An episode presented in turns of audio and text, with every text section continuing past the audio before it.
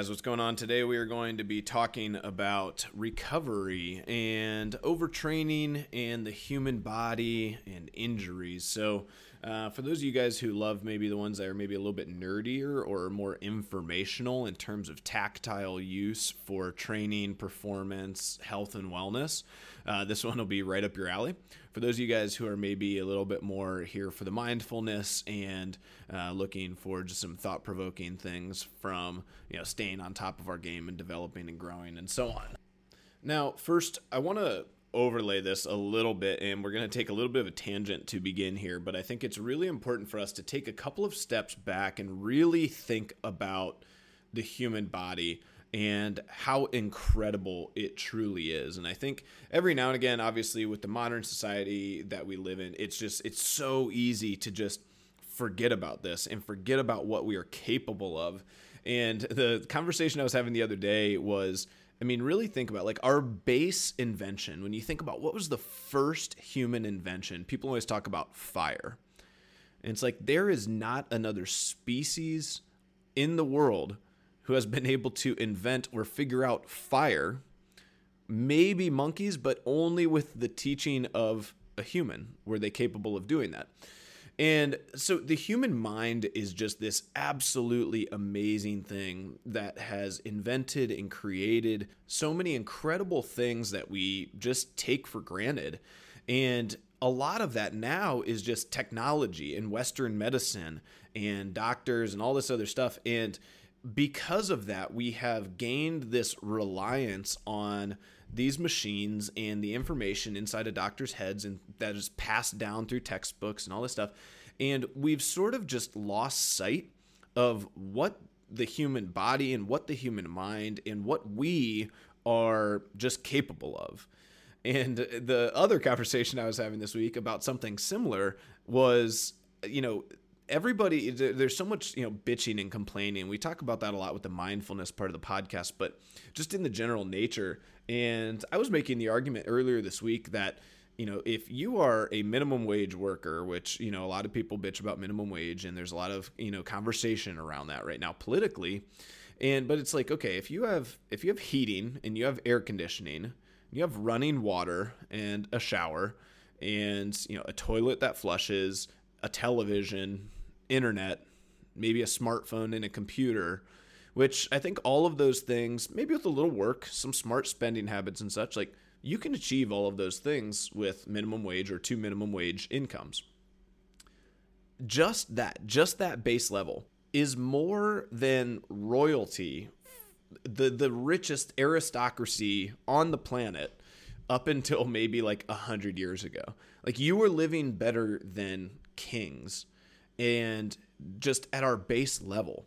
And everybody, you know, there's a lot of conversation around wealth inequality and all this stuff, but it really, you just need to take a second and just be like, wow, like it's incredible that if I break my leg, I get to go to a hospital and put it in a cast. And then a few weeks later, like it's all better. You know, I get an x ray and they put some screws and, you know, some pins in there. And then just a few weeks, I'll be better. Like a hundred years ago, the answer was saw your leg off and put a wooden peg on there, and you walk around with a peg leg for the rest of your life. That was it. It's like you look at wartime, you know, triage in medicine. The answer was, you know, chop it off or let them die, and there was like nothing in between. And you know, this is this is the conversation that has sort of, you know, again, we just we take all of this for granted because it's all we've ever known. And now it's ramping up at such an incredible level that people have just stopped paying attention to it. And so, first of all, let's all just be grateful like if you were just a capable human being and you're living right now, just take a moment and just drink in how incredible it is. But don't take it for granted the plight of our society's health and fitness is that they take this body, this beautiful, amazing thing, they take their mind, which is the most incredible thing. Like, it's the only thing that really makes me believe in a higher power is how insane our like the human brain is like in in nerve endings and how all of it works. Like it's insane. And yet we just sort of let ourselves just trash it and not pay attention to how to treat it like like this precious kingdom our most valuable asset. Like people protect their smartphones more than their bodies and it's just insane to me. So that will sort of overlay the beginning of this conversation which first of all do not take your body and do not take your mind for granted right? You absolutely need to be doing things on a daily basis to improve both of those Okay. And a piece of this should be like every human by the time they're 20 or 30, they should have a basic understanding of how to take care of their body and how to take care of their mind. And the answers don't need to be super complicated, right? Again, advertising, marketing, all this stuff has thrown you all these things and like any any answer is fine, right? But just figure out a way for you to make your body feel good and stay healthy and utilize the technology that we have, like blood tests and biometric scans, to start to ensure that you're doing what you can to stay healthy. Then start making sure that you're doing things to improve your mental health. Lots of really good research out there right now on how we can do things to avoid Alzheimer's and how we can do a uh, dementia and anxiety and stress and some of these other disorders. Like the information is out there. You just need to take a little bit of time and care about it.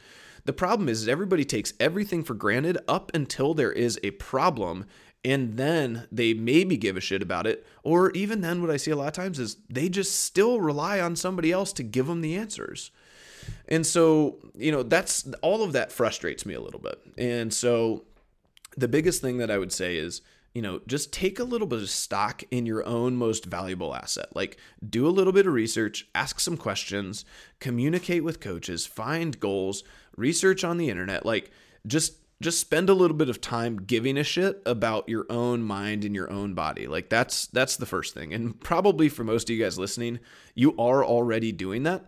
But if you know people who are not, like send them this podcast or if you know people who are treating their bodies and minds like shit either on the they're overtraining overworking overstressing end which is the the bad end of getting involved with health and fitness and exercise and marathons and CrossFit and some of the things that like have these extreme ends. It's like the runner's world is now just like, oh, you're either doing marathons and then everybody now does marathons and they're like, oh, I'm going to go do ultras. It's just like, why? More. I have to do more. It's like, no, like it's fine. Until you can run a 16 minute 5K, there's no reason to go and run a marathon, right? So these are just some of the conversations that we need to start having where more is not more when it comes to how you treat your body and how you treat your mind and how we approach these things. Okay. So now we're going to dive into a little bit of the recovery conversation. And this is something that has um, been a long term progression for me. And when I first started CrossFit, I was as guilty of this as anybody. But I will plead a little bit of ignorance in that there was just not information out there about the level of overtraining that CrossFit athletes were doing in 2012, 13, 14, 15. The the scientists, the smart minds in exercise and science had never seen people like CrossFit athletes. They'd never seen somebody driving so hard for performance. It was just completely out of the realm of possibility to back squat 500 pounds and run a sub five minute mile. Now there's dozens of guys that can do that. And it just like women's performance has been just shattered by these like Icelandic women. And and it's it's just a whole new era of training that really for the first four or five years, I tell people it, it was like this, you know, the first time, imagine like you were back in Model T era, right? And uh, the, everybody's cars are going like it's like, oh my god, that car it goes 18 miles an hour. It's faster than a human being that's running, and people were blown away by that. And then imagine like the next week, you just put in like a modern drag car that goes like a quarter mile in like you know two seconds, um, and like imagine putting that into that world what would humans even think? Like it would it would take like years for people to figure out what the fuck was going on. And that's a little bit what CrossFit did to the to the athletic world is it it sort of started to amplify everything. Like now you had people that were pushing you know ends of Olympic lifting paired with you know metabolic conditioning and cardiovascular training and lactate threshold and there were not very many experts that were able even even able to comprehend or study what was going on and so many of these specialty people specialty coaches they only knew like Olympic lifting, you know, and Olympic lifting, when you start doing it for reps, like all the Olympic lifting coaches were like, no, like that, that doesn't make sense. Like you shouldn't be doing that. It's not Olympic lifting. And I say that because they were all old, but you know, they would all, they would all like freak out about it. And, and then now you start to find it's like, well, in actuality, you can be a national level lifter and you can keep good form for 30 squat snatches at you know half your body weight or you know three quarters of your body weight for time. And you can do that in under two or three minutes. Like no olympic lifter is capable of that. No olympic lifting coach thought that that was possible right and the same thing goes with track athletes and you know marathoners and all these people you know uh, rowing championships and rowing like records are being broken by crossfitters I think Sam Briggs holds about every rowing record there is now, and she just does it passively. Well, why? Well, because rowing coaches never really saw the value in dedicated Olympic lifting or lactate threshold stuff that co- that CrossFitters do.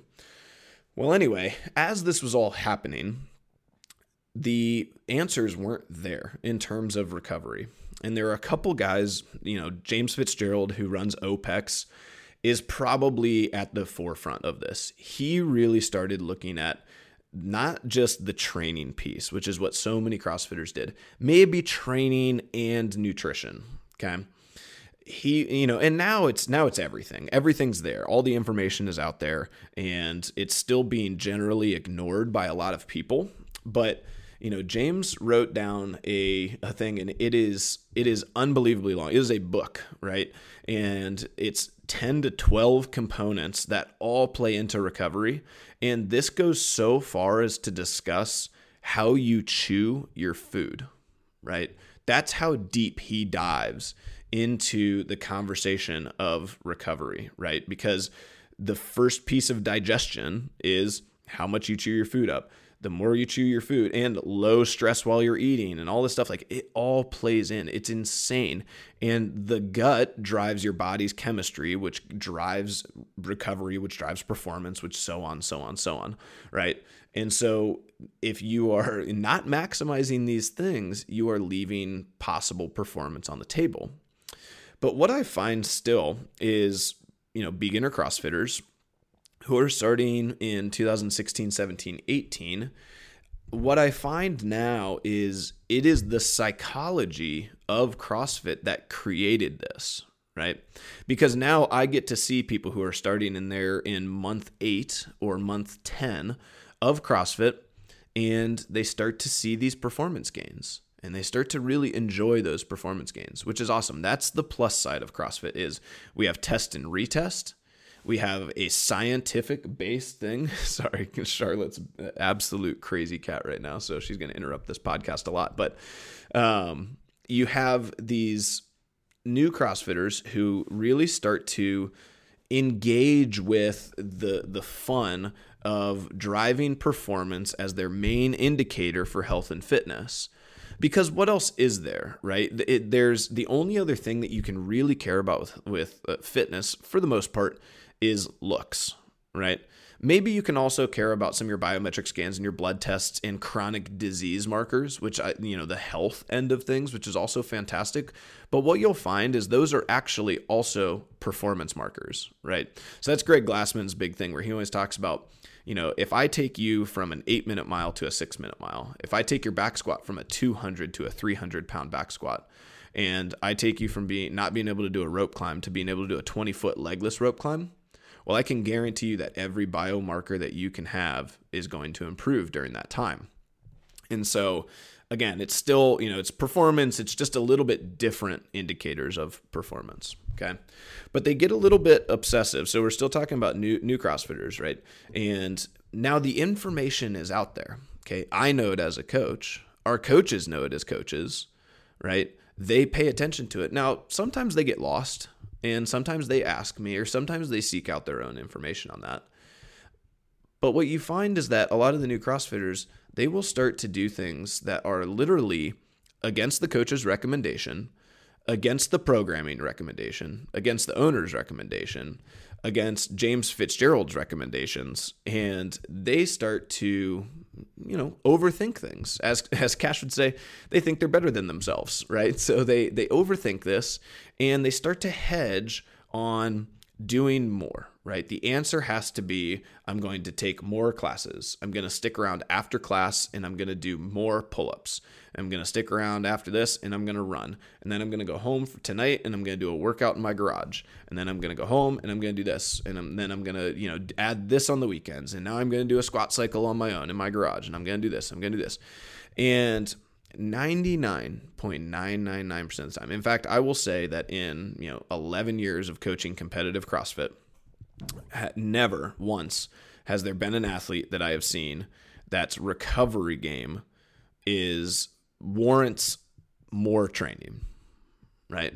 Ryan was really close and he was really prepping for the games. He was doing a very good job with things, and we really had dialed in his recovery protocols, um, his aerobic training, his recovery days, and really got to a great point with some of that stuff.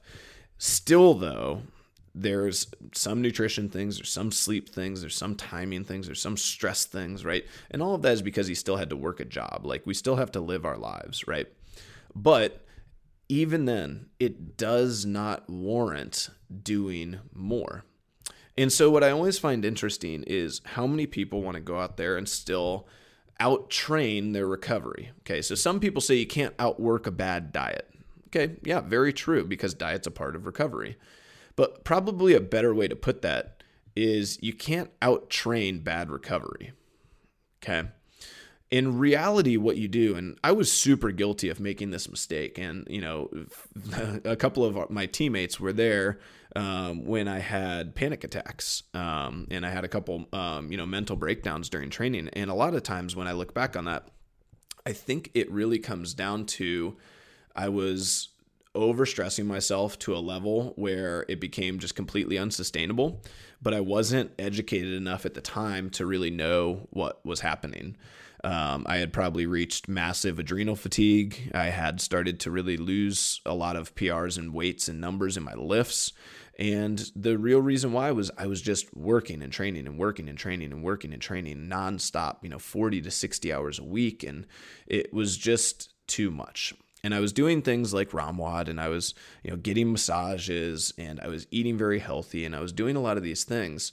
But even still, I was not massaging my aerobic system and learning how my lymphatic system worked and inf- inflammation and you know controlling all of those things i wasn't sleeping enough for the amount of training that i was doing and i wasn't adding volume correctly so there are answers to all of these questions but the issue comes in when we start to not pay attention to those things and instead we start to do more and we start to spend more time training. And for those of you guys who have been, you know, consuming my content back to the days where, you know, I used to write blog posts every day and and and really have a more, as Cash would say, a more ranty type of narrative. I have long since been very frustrated at the running community generally. Now, I love running. I get that people love running, and I really do. I enjoy running. I'm good at it, and it's always been something that I have seen value in just from as as a human. Like we should run. That's just obvious, right? Like we should be able to do that. It's like basic movement number 1. Walk and then run. And you know, when you watch kids play, they're just running all the time. And so I see the value in it, but what drives me nuts is it is just this culture of more, more, more, more. I've got to run more. I've got to spend more time. You are measured as a runner not by how much you've improved at it, not by how fast you are, not by how good you are. You are measured literally by the amount of time that you spend doing it at your health's detriment. I have known dozens, hundreds of runners who have come into our doors and they are weak, they are tight, they are not in good shape and they are doing this under the belief that it is good for them, under the belief that it is healthy, under the belief that, you know, getting to a point where you're running four marathons a year is a good thing. That is to be aspired to. And it's just not. It is it is not good for you. It is not healthy. It is not good for your body unless you are doing all sorts of other things to counteract that, right? Like two to three days of resistance training and structure building, proper recovery, not overdoing it on mileage, doing speed work. Like, again, there is a full picture to every style of maximizing performance that people are just not figuring out or they're not seeking out. Again, they're just they're just kind of seeing what's going on and thinking that that's what goes on, right? And so this is what happened a little bit when I really started to kind of go off the deep end with more volume. And this is what led me to start to study and research these things. What got me off the deep end of that uh, was was that mentality. Was that was the culture of CrossFit at the time. And I'm sad to say that it still sort of is. And when I try to communicate what's truly best for the athlete, both from a performance standpoint and what's best for them, you know, just from a health and wellness standpoint, they think I'm holding them back. And we've actually had people literally leave the gym because I have given them the right recommendation for their health, for their wellness, and for their performance gains. And they just think either I'm full of shit, I'm lying to them, or I'm trying to hold them back because they in their head are so convinced that more is the right answer. I need to be doing more and I can't do more here, right? I need to be doing three a days Olympic lifting sessions to be able to compete at nationals. So I need a facility that allows me to do that. And it is just ridiculous to think that because 99.9% of the time, uh, just we'll just say 100% of the time, every time that that's happened, you can point to a dozen more important things that the person is not doing correctly, right? So in the runner's case, they are not doing resistance training at all. They aren't mobilizing and keeping their flexibility at all. They aren't doing speed work. They aren't actually working on improving their times. They don't understand how to improve their VO2 max or their aerobic capacity. They train way too many miles a week. They get stress fractures and they don't know how to heal those and it just it's like it's you bang your head against the table sometimes. And uh, unfortunately the culture of fitness and extreme performance sort of uh, prompts that. And i can't imagine what life is like as james fitzgerald who as somebody who has dedicated their life. And this guy's he's the first crossfit games champion. He won in 2007 world's fittest man. And he's absolutely he's just amazing to listen to and watch and see what he's done. Because unlike the others, he was not willing to sacrifice his own health and well being to continue to compete at the sport. He just kept doing what was best for optimizing his own health, right? His own actual chemical health, his blood tests, his family's lifestyle, his stress, all that stuff. And he started to research it more heavily. He's very nerdy, sometimes hard to listen to, uh, but the information that he puts out is really it's done a lot for the sport for those who have paid attention to it. And so, uh, this is kind of what we think about when we start to think about overtraining. Okay. And this is what I always tell people when we start thinking about strength. Okay because strength is a big part for a lot of people, especially in CrossFit. Is you know you see you know Mat Fraser snatching 315, and you think, oh man, well I've just I've just got to get stronger. You see other people even in the gym that you want to compete with, and they're stronger than you, and you know for some reason, and it's probably just it's ego in some capacity, but you know people put a little bit of extra pressure on the weightlifting stuff. But here's what I can tell you. I started CrossFit. I'd never lifted weights in my life. When I started, first started, I was like bench pressing and doing stupid stuff, uh, bodybuilding. And, you know, I'd never done a clean. I'd never done a squat. I'd never done a deadlift. And I started learning that stuff at 24 years old. And so I was excessively weak. And, um, you know, I dedicated myself really to the process. When I first started snatching, I couldn't snatch an empty barbell, and then I couldn't snatch 75 and 95 forever. Then I got a pair of Olympic lifting shoes, and that got me, you know, the ability to be able to snatch an overhead squat like 115 and 135. But um, this is the thing that I see is people try to hack the system, right? They try to, oh, I'm snatching, you know, 135. I want to snatch 225, right? And they just think that you can skip. But to be able to snatch 225, well, you have to snatch 140 and then 145. And then you have to struggle for a little while. And then you have to suck and you have to fail a bunch. And then years go by. And then now you're snatching 165. and then you struggle there for a really long time and then you know i'll never forget it took me i think three months to get from 195 to 200 and i tried like every other day and anybody who has that ability they have put in the time they have put in the reps they've put in the years they've put in the hours they've put in the consistency right? And a lot of times it's not trying to hack the system. It's not doing extra work on the side. It's not doing all these things. Um, you know, Jenny got to snatching like 155 just by taking class and doing it, you know, once or twice every month. So the capability is there. You just need to have the right intentional focus. And so, uh, so we think about this, right? What what are we going for? Let's just keep the idea on strength, okay?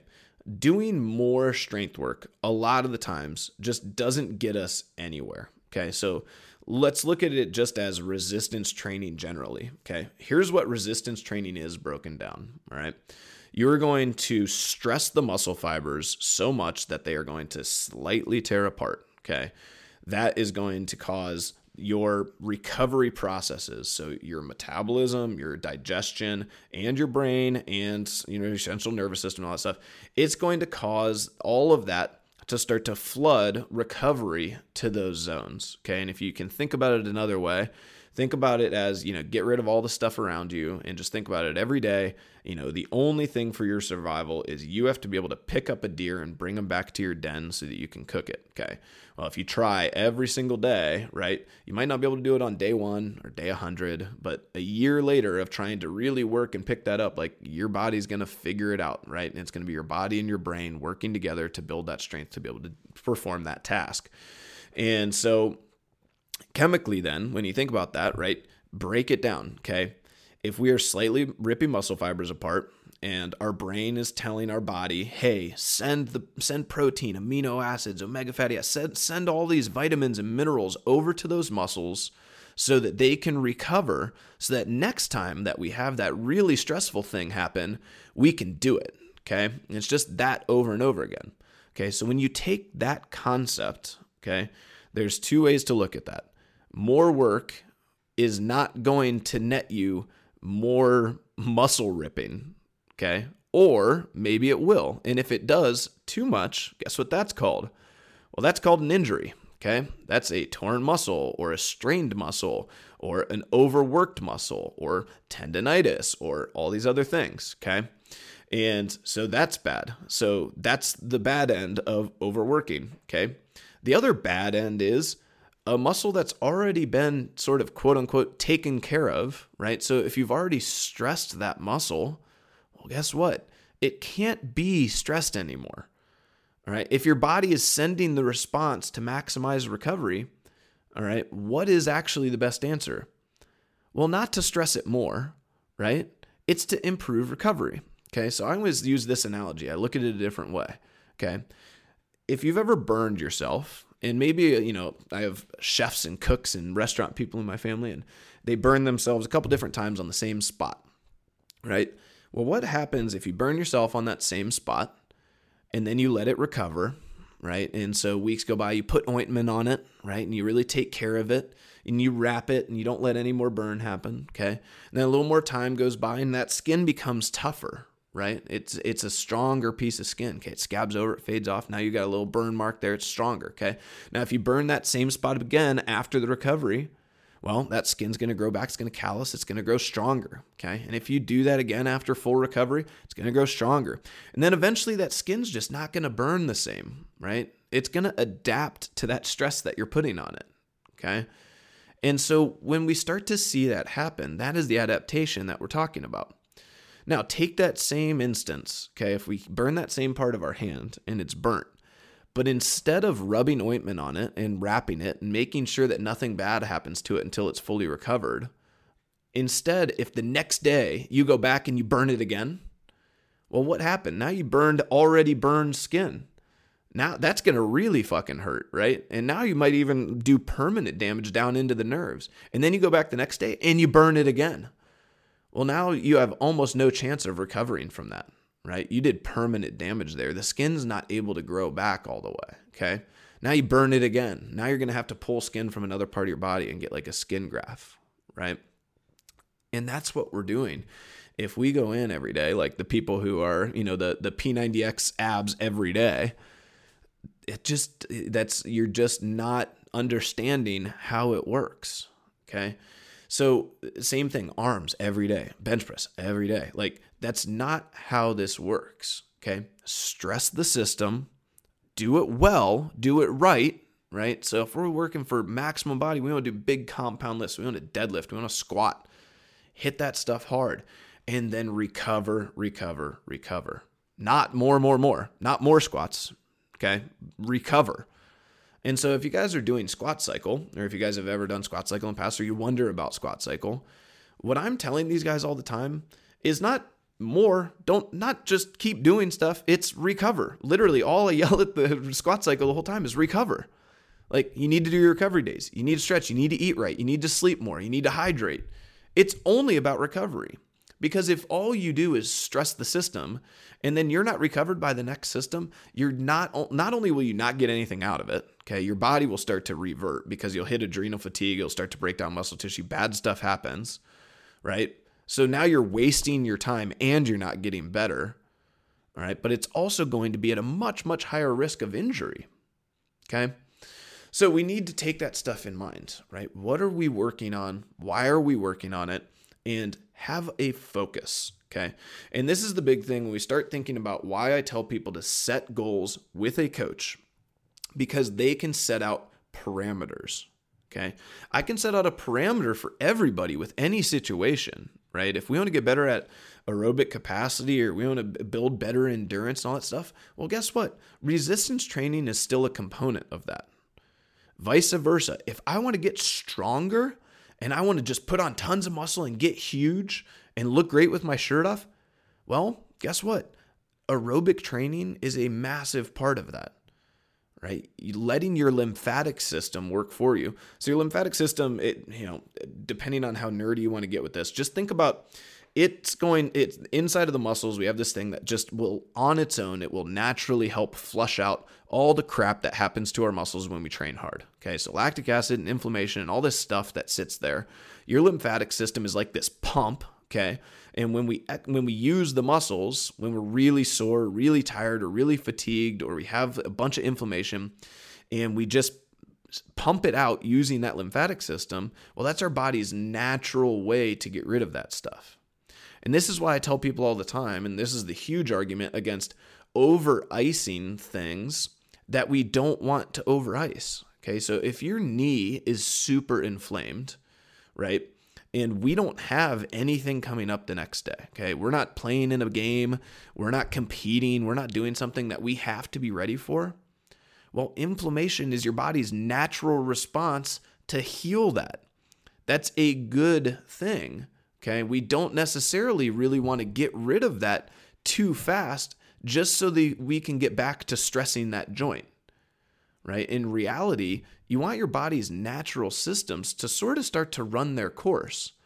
Inflammation in that way is not always a bad thing. Okay. So if we think about we stress that joint, it becomes super inflamed right? It puffs up like a big old snowball. So you think, uh, let's look at like a sprained ankle. If you guys have ever seen a sprained ankle, it pops and it swells up huge and it gets all black and blue. Okay. Well, why is that? That's all. That's all rushing there. Why? Well, it's like a little cast. Okay, it's not going to let you move that ankle in a range of motion that's going to endanger it anymore right it's going to protect that and it's going to start to rush a bunch of you know blood vessels and blood to that area to start to try to help heal it Okay. It's starting the body's natural own healing process and protecting process. So if we go home and we just pack ice, ice, ice, ice, ice on it all the time, okay, there are certainly times where that can be the right answer, right? But there are also times where, you know, sometimes letting your body's natural lymphatic system flush out inflammation is probably more the right answer. And, you know, icing will get the inflammation down faster, but if we get the inflammation down faster and there actually is damage in the joint, well, getting it back to a place where there's not a lot of pain and we do have full range of motion, that might not be the best thing for it. Okay. So that's kind of a second piece to that.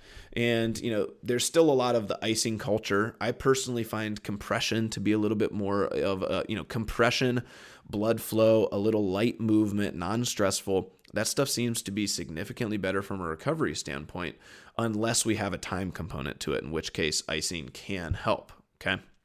So, and obviously everything's situational, right? You have to precurse that. There are definitely instances where icing, you know, makes sense. And there are definitely instances where I would tell you just no, like icing that does not make sense. Okay. And I think people are very quick to ice a lot of times. But icing just, again, you have to understand this full, well rounded picture and understand that your body's natural recovery processes really are very incredible. And sometimes it's just best to treat the body the right way and let the natural course of recovery just kind of take its time and go. And so, you know, a lot of people now are making these, you know, the whoop is one, um, these heart rate variability things and all that stuff. And I do kind of like that. I like the science behind it, number one. But I also like it because I think it makes people aware of the fact that my system is stressed. I should not stress it more today. Right? That's that's the trap. Okay? Six days a week of CrossFit class super hard when you're an experienced athlete is usually too much, unless every single part of your recovery game is maximized. In 99.999999999% of the time, it is not. Okay. And you have to understand that. You might think, oh, but I eat well and I and I sleep a lot and I drink water. Awesome. Still not maximized. Okay you still have to think about getting like it's there's I mean literally there's hundreds of components of this, right? You know, no screens before bed, no caffeine after, you know, 11 a.m. Waking up, getting vitamin D, moving, blood flow in the morning. Just like there is a million pieces to this. And honestly, like if you're living in Ohio, you're already not maximizing recovery because we don't get enough vitamin D here. And so, you know, yeah, you can supplement it, you can take vitamins, you can eat for it and all this other stuff, but still not maximizing it. Okay. So when we think about that, then we have to put ourselves in situations that set ourselves up for success within a plan that we can execute, and then we don't step outside the bounds of that. And if we want to broad brush a large group of people and really try to hammer in exactly what should we be doing? First of all obviously it's going to be goal dependent. Second of all it's going to be dependent on your current level of conditioning right? Two things to think about with this. If you are a newer athlete typically when we're talking about weightlifting and resistance training you are not capable of going heavy enough relative to what you're actually capable of because you don't understand the form. Your central nervous system hasn't quite figured out how to apply force properly. So, you know, let's say you get a fully grown male and they come in and they're deadlifting, you know, 95 pounds up to 135 for the day. Well, in reality, they're probably capable of quite a bit more. You know, if we put them in a situation where they had to save their son and there was a log, a tree fell and crashed on top of them in a fire, and they had to run in and lift the tree, and the tree weighed 300 pounds. Well, they could certainly do that, right? With adrenaline and everything pumping, they are capable of that. But we obviously don't want to put ourselves in that stressful of a state without cause and without good form dialed in first.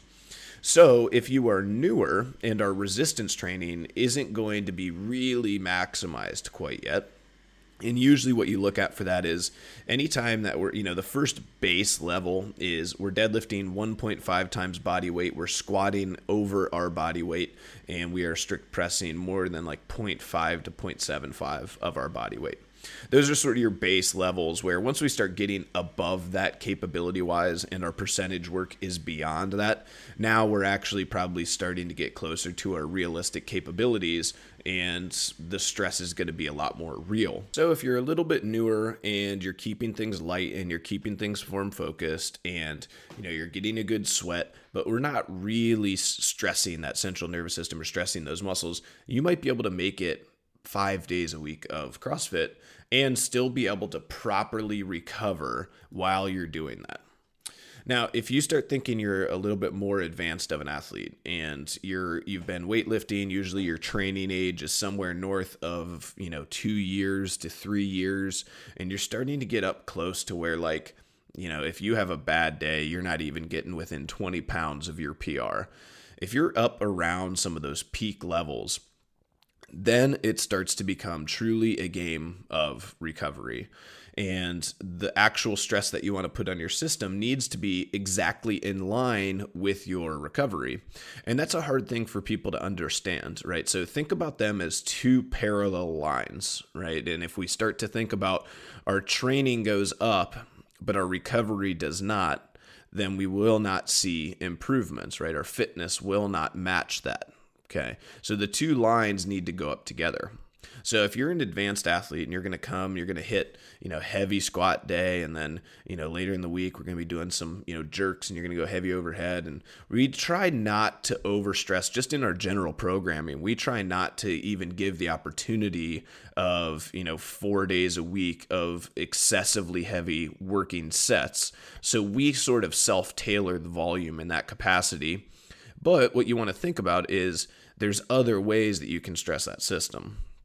So if you think about it, right, 17.5 we did on on Monday, and if that is a workout that you really throttle and you just go balls to the wall on, man, that can really stress your central nervous system. That can just suck everything out of you for the rest of the week, and your legs are zapped, and you know your central nervous system. My central nervous system was super zapped. Your lungs, you get a little Fran lung, get a little cough going, and uh, you know that takes time to recover from. So if the next two days, or two out of the three next couple days, we get in and you know we really push that weightlifting stuff without you know, sleeping more, dialing in the nutrition, and making sure that our recovery game is upping for that stress level, well, then we're typically just going to, you know, not really make that improvement. And we might be wasting our time. And if you really push it, you might be getting close to that, you know, stress level that's nearing an injury level. This is something, honestly, as we kind of start talking about this, this has been a conversation going back to 2011, 2012. Jay and I used to sit in the office and we used to have this conversation over and over and over again. I find it humorous now to be, you know, three or four generations of coaches removed and still having the same conversation. As I meet and go to seminars and certifications and meet with other gym owners and other coaches, it's the same conversation. And so this is just an issue generally as you look around weightlifting and training in human psychology. But what we're working on in this podcast and what we're working on generally in our community is doing things the right way, not trying to hack systems, making sure that we are mindful of what we're doing and why we're doing it. And I think when you really break down why you push to that level, I think it's hard to say a lot of times that there's not some element of ego involved, right? It is unrealistic for us to think that we are going to just constantly be improving our physical prowess from now to eternity. And in reality, what we should be striving for is just to be healthy and happy and enjoy our training style and then get on with our lives. And so it, there's this little twinge of you know wanting to push for that next level element and I think that just the way things have gone, the way, you know, training documentaries of games athletes and all the information that's put out there, it's so training focused. And the reason why is that the recovery stuff is super boring if you sit down and you know there's a great documentary i was watching of Mat Fraser one time and showed him after training he's sitting in his basement like eating like instant oatmeal by himself. He's disconnected the tv so that he doesn't sit and watch tv and he's just sitting there and the filmographer the guy who's who's doing it just basically asks him like is this it? And he goes yep this is it. This is pretty much it. It's train and then recover train and recover and just repeat that all the time.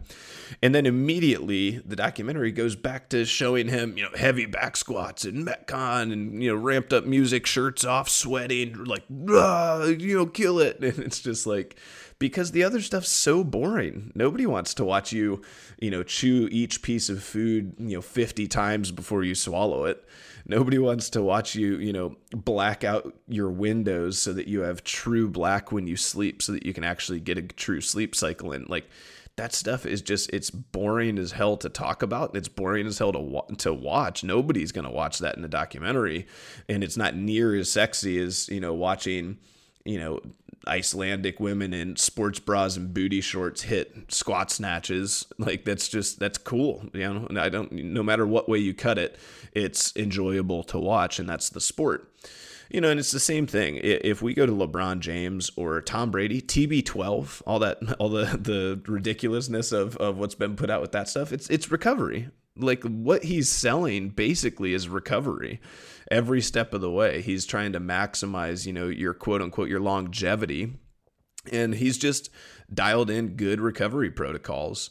Um, you know, now I think they've tried to work in exercise elements to it. But um, really, what makes Tom Brady incredible, what makes LeBron James incredible, and if you dive into these guys, their investment is in recovery. I want to say LeBron James spends something like 1.25 million every year just in recovery.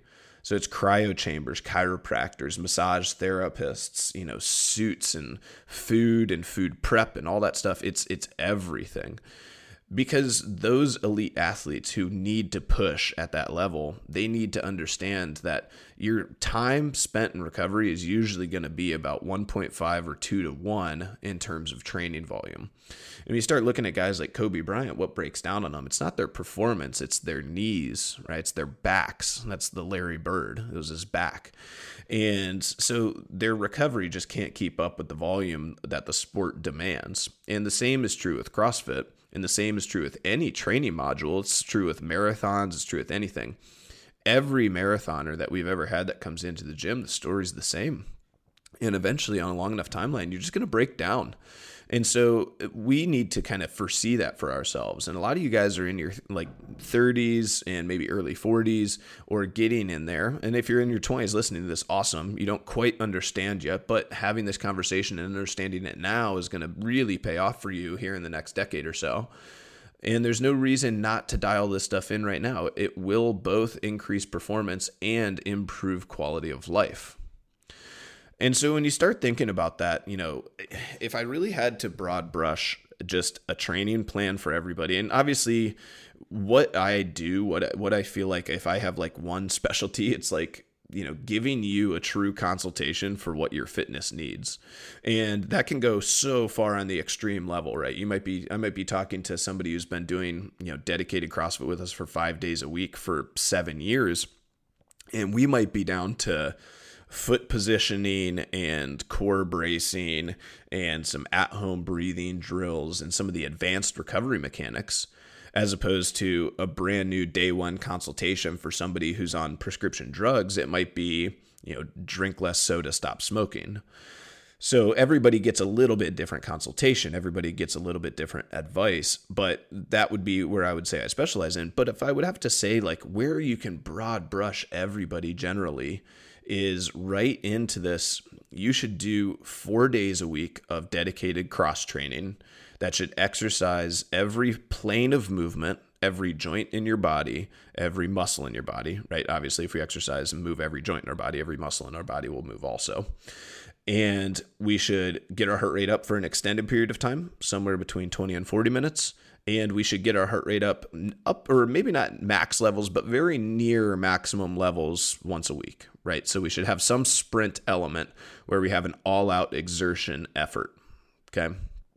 And if we can do those things every week right you think about that what does that give us right? And this it truly is a you know it's a, the the four year version. Is it true? If you don't use it you lose it.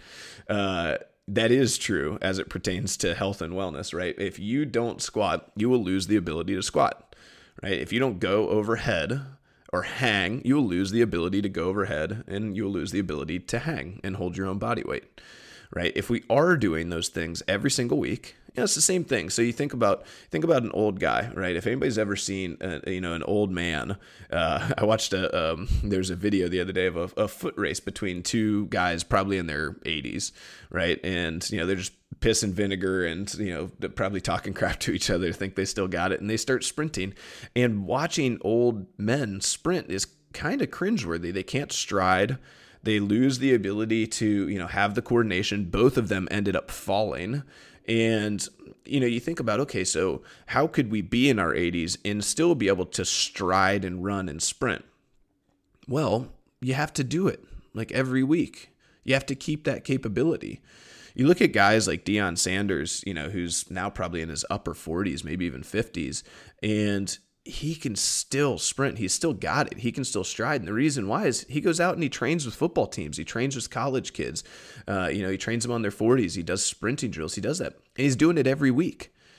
And so you think about that. It's like, okay, we just have to keep doing these things every week. We have to keep the ability to give 100% max effort. We have to keep the ability to go longer and have that aerobic base.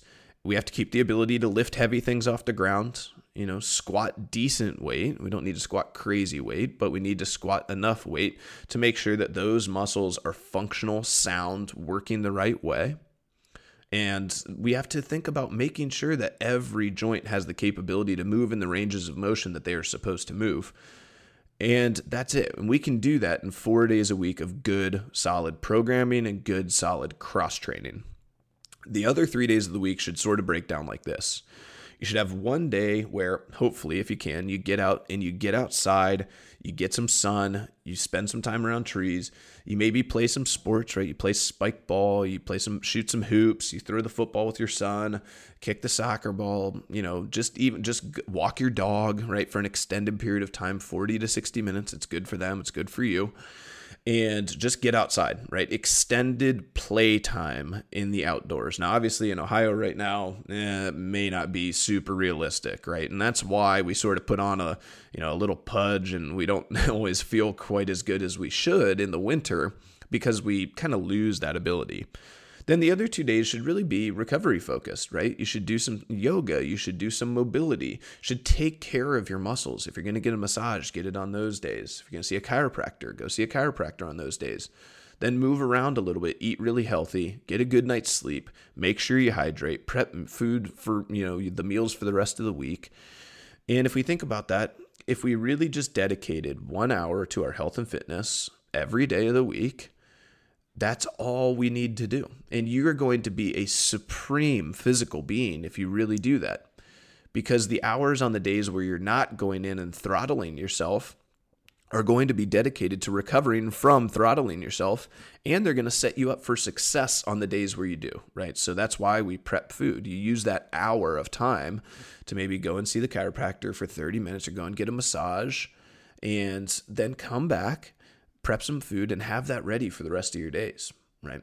So that's that would be my week in general for everybody. That's what i would recommend for my mom. That's what i would recommend for you know an 18 year old you know college division one uh, walk on who didn't make the team. I struggled to find an avatar for that but let's just say like a stud athlete in high school you know who wants to go and continue playing co-ed sports and you know still stay in the game stay athletic and not be the guy you know who turns 32 35 and looks back and you know says i haven't worked out since i stopped playing basketball in high school. And and that would be it right? It's so it's it's simple but it's not easy right? Our ego gets in the way. Our you know our mentality this drive and desire and push and a lack of patience causes us to do things that hinder that consistency. So we push it too far. We push it too hard. We get injured or we have a setback because our recovery is not meeting the effort that we are putting forth or we're not understanding where our limitations are and we push too hard too far and we take things too long before we actually really dedicate time to recovery. And so when that happens, then we fall off of that consistent plan. We're no longer able to push it for four days a week. And in place of that, we maybe end up sometimes we have we see people that end up falling off completely from any exercise regimen, right? They have a little setback, they push things too far because they're too performance focused, and they quit and they never come back. And they you, you know you check in with them and they never got back onto another workout regimen. They just kind of stopped in general altogether right? And so one little setback because we made some poor decisions as it pertains to recovery or as it pertains to exercise or as it pertains to weightlifting because we were too focused on, you know, keeping up with the Joneses, right? Or uh, well, this, you know, this guy over here, he's got, you know, a 15 pound bigger squat than me and I want, you know, I have to I have to PR, I have to get my squat up. I have to get 15 pounds more. I need to PR. I need to be able to do as much as these guys do. That mentality, that is what causes that so I push and I maybe go a little bit unsafe. And then at night, you know, I'm watching videos of how to improve your clean and how to do this and how to do that. But yet I'm still not doing all the right things inside of, you know, even inside of the individual training session. I'm not warming up properly. I'm not cooling down properly. I'm not mobilizing before a heavy day. Right? We see that a lot. And so if you think about that kind of stuff, it's like it's it's this full picture, right? And so if we're making sure that we're doing the right things, then certainly you can push it to so such a different level that none of this matters. Uh, but I think a lot of people maybe underestimate what that level actually looks like, right? And if you watch some of the athletes that do lift that much, watch, you know, talk to them about what they do for recovery, talk to them about what their full recovery picture looks like. You'll talk to somebody like, you know, Maria or Andy, and they they'll tell you like, "Oh, I'm not maximizing my recovery game," but they still eat almost perfectly. You know, they still well, Maria probably not Andy anymore, but they still sleep, you know, 9 hours a night. They still focus on a really solid warm up and they pay attention, they focus, they get their heart rate up. They move extremely well and and then when they get home you know they're eating plenty they're paying attention to their nutrition they're drinking plenty of water. There's just a lot of the, these blocks are getting checked that maybe people don't see. And they think that there's some, you know, program or some extra work or something that they're just not doing. When in reality, a lot of the times it's just that that person maybe has been doing it more consistently for a longer period of time and they're paying attention to auxiliary recovery things that you're maybe just not paying attention to at all or taking for granted. So that'll wrap up the conversation here. This is something that we that I could just talk about for for hours and hours and hours and hours. And uh, you know, everything is a little bit individualized and personalized, and everybody has their own battle that they're facing with this stuff, and everybody has their own goals and desires and drives for performance. But one of the things that I just want people to kind of take away from this is the understanding that if a coach recommends that you do mobility or that you do physical therapy exercises or that you do ex- you know little accessory things here and there or fundamentals right? A coach tells you so I, I, this is the one that always gets me is people tell me oh i want to get a muscle up. And i tell them to just work ring dips or you know or kips like those two things. And they think like i'm blowing them off. And it's like no like that's that's what's exactly what you need to train. If coaches give you those things they're not messing around with you. They're not they're not holding back on you right? It's flailing around on the rings or a bar trying to scoop one elbow over the top and chicken wing up your first bar muscle up. That is not a plan and that is not a good way to stay healthy and drive solid performance right? So these are the things just that we see and i've seen now uh, in a decade of coaching that we are continually having to battle against and struggle with as you know coaches and as a community. And just a conversation and dialogue that you know I think we can have that will maybe help a couple people on their journey to you know making better decisions. And maybe just honestly I think more than anything I think it gives you peace of mind. It helps you relax a little bit as it pertains to trying to catch up with people or trying to drive to this level of performance where you know what your body is doing the best it can with what you're giving it. And if that's the case, that's all you can hope for, right? Trying to say, trying to put a number out there because somebody else can hit it. Well, you don't know what they're doing. You don't know what the last 20 years of their life has looked like. You don't know what their recovery is like at home. You don't really know any picture of the full equation. And so to compare in that instance, just it makes no sense, right? And so um, just don't be don't be too caught up in that kind of stuff. And hopefully this uh, kind of helps get us in the right mind state for some of that. As always, if you guys feel like you're really struggling with this stuff, talk to coaches. Make sure that you guys develop some sort of a plan in terms of you know goals. Goals drive performance. What are we pushing on? Performance drives recovery, right? And so you just develop a performance and recovery plan, right? And if you have that and then you just consistently execute, I promise you'll get everything that you want over a long enough period of time. But just don't skip that part. So many people just kind of shoot it from the hip and don't really express what they actually want to achieve. And then, you know, a plan to achieve everything is a plan to achieve nothing. You know, really think about this as, you know, kind of the the jack of all trades. It's not you're not going to be Lance Armstrong and Ronnie Coleman, right? It's this it just doesn't work that way. All right, so um, so good luck. Reach out to a coach. Reach out to me if you guys need help with anything, and uh, hopefully this kind of puts things a little bit more in perspective for Thank you.